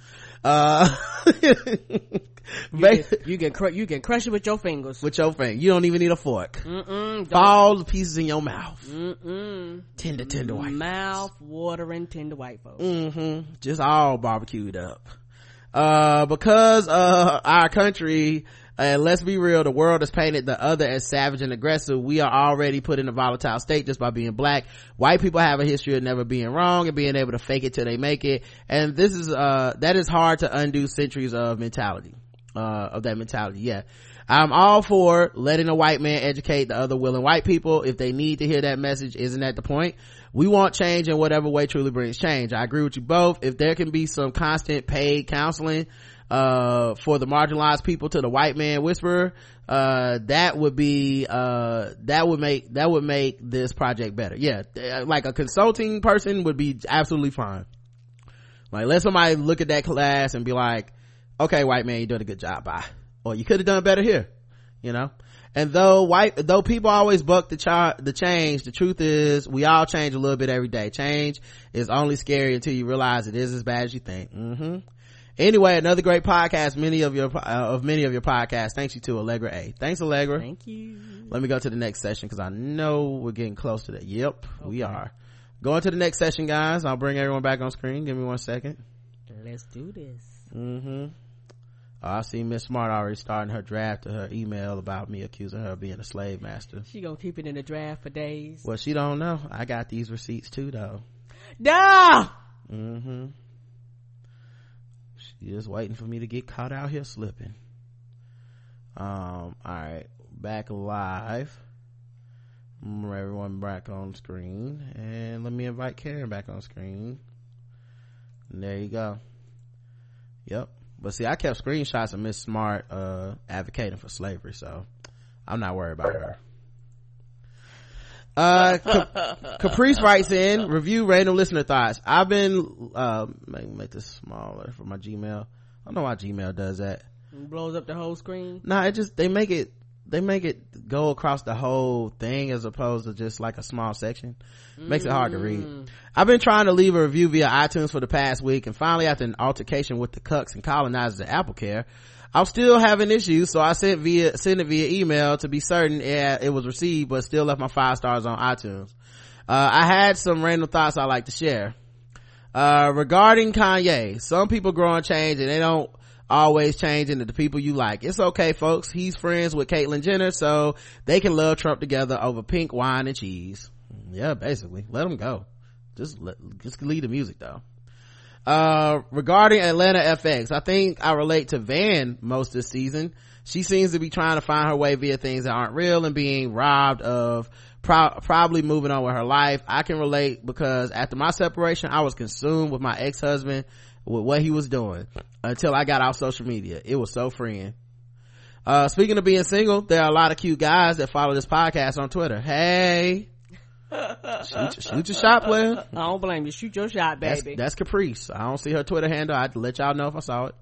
Um, this, uh, this was an overwhelming coon week between Kanye, Diamond and Silk, Ben Carson, and Cosby supporters. Yeah, I said it. It was, yeah, ain't no, yeah, I said it. I agree. That, yes. I, I can't believe that's still controversial to say. I cannot believe I, this is how much I've excised people from my life. Cause when I seen people still mad about Cosby getting convicted, I was like, they make you? You still come in that model. That is interesting. Wow. I'm gonna walk outside and see a Volkswagen bug next to, oh wow. They just, the original Bumblebee model. Just wow. Good grief. Y'all ain't let that one go?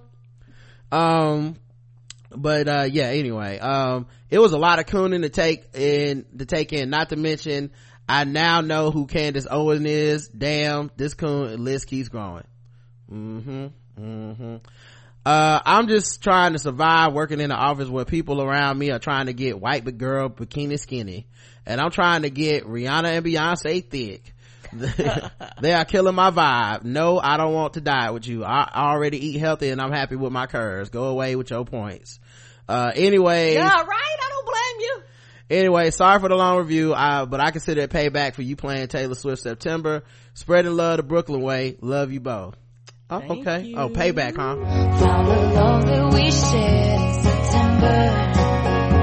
Only blue talking love. Remember the love that we shared today. I mean, is this really what y'all want? I, cause I feel like y'all can stop bringing that up at any time. Cause I, I love listening to the song. I listen to it when the show's over. That's how much I love it. So don't, don't do this to yourself. When you play me, you play yourself.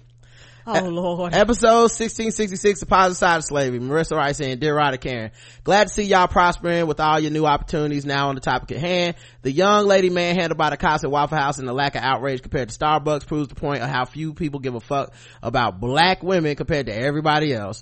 No wonder we see black women opting out of social justice activism on behalf of others, especially black men. We simply don't see the reciprocation in return all of what we are seeing is white people once again using the cops as a weapon. Already we had starbucks waffle house grandview golf course planet fitness etc etc y'all saw cracker barrel got in on it too. They will call the cops on black people out of spite knowing full well racist ass cops are more than willing to oblige. I mean grandview golf course called the cops on five black women who are members for playing too fucking slow. Child what? I know.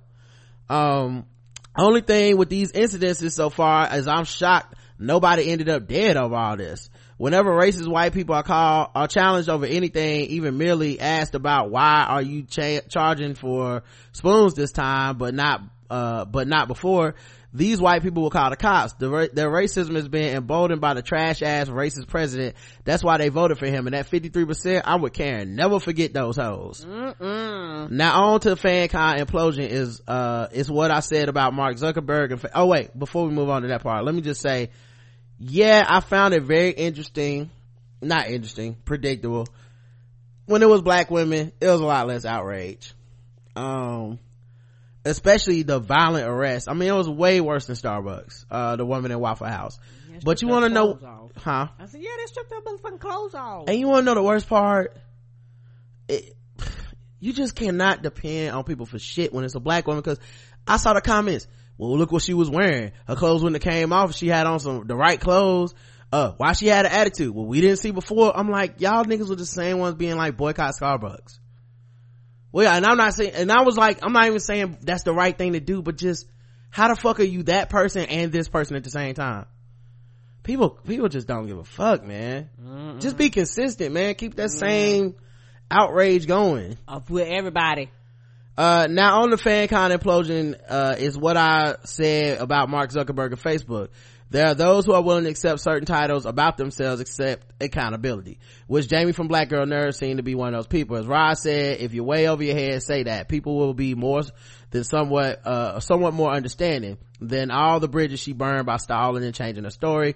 A lesson for all to learn. As for make america great again kanye he did go from george bush doesn't care about black people to kanye not giving a damn either. Him tweeting that candace owens woman and wearing the maga hat and such is kanye pulling the usual look at me but worse. He gone y'all. Stop trying to save his ass. He don't want to be saved yeah the weird part with kanye man is i honestly feel like he's one of those people that he loves the attention more than he's trying to make a point about any of it. And I agree. we're in a weird cycle where he says something to get attention and as much as people claim you know they're over him and they cancel him and shit they can't wait to give him attention for that stupid shit he's saying. Like that i didn't want to read his tweets and shit on the show because i mm-hmm. just don't care Nope. Just let me know when the next album coming out. yeah like i'm still a fan of his music i don't care about his fucking politics Mm-mm. that's it and and you know until the music is whack to me then that's when i'll stop fucking with him All right. but I ain't like I ever follow him on Twitter. I think I got him muted on Twitter. No, like, No, I don't follow him on Twitter. who cares what Kanye West thinks about shit? Like, he, I mean, it's only so long before he will get to the cooning part because, I mean, let's be honest. He wants the attention. That's one of the best ways for a black person to get attention.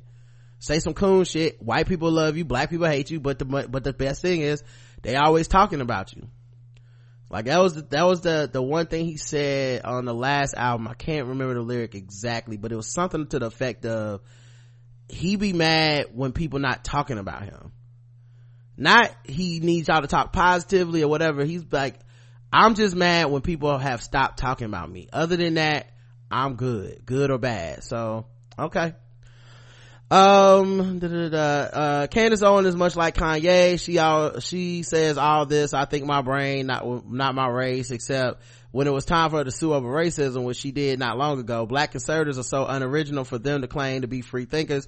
They all got the same tired ass mantras. blacks need to get out the democratic plantation. Blacks can't stand other blacks having opinions. Notice Kanye is the dude uh these racist white ring wingers hated for his George Bush outburst and harming that their girl Taylor Swift. Before it was these liberal Hollywood elites and celebs should, should shut up and those right wing catch them uh, Kanye and now celeb opinions uh can be welcomed. As I said, so many unoriginal shared opinions uh, by my so-called indi- by so-called individual thinkers. Love show. Can't wait to hear more of y'all's projects. Marissa. Thanks, Marissa Thank you. Um uh, from the Bronx, Marissa from the Bronx. Yeah, the other thing too, um, with the Kanye shit that's funny is um motherfuckers always be like, I'm black and I'm a free thinker. Y'all on the plantation, I'm like, this reminds me so much of that Key and Peele skit where they was black Republicans. Mm-hmm. And they just all had the same outfits on they all made the same speech. It- that's, that's them. all right, last one. Nerd Geek Ninja, our girl Lamar says, I'm okay. She writes. She's the one who left the two voicemails.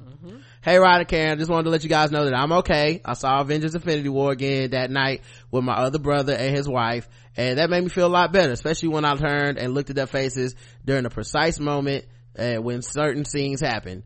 Can't wait to hear y'all's. I love you guys, and I'm really proud of you. Karen your puns have really blossomed. And Ryan, your fat Albert impression has really come into its own.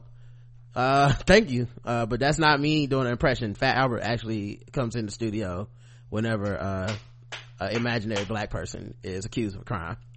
And it was a real t- treat to mention my, uh, my husband after the rap in an earlier episode. I laughed so hard. Thanks, Amon.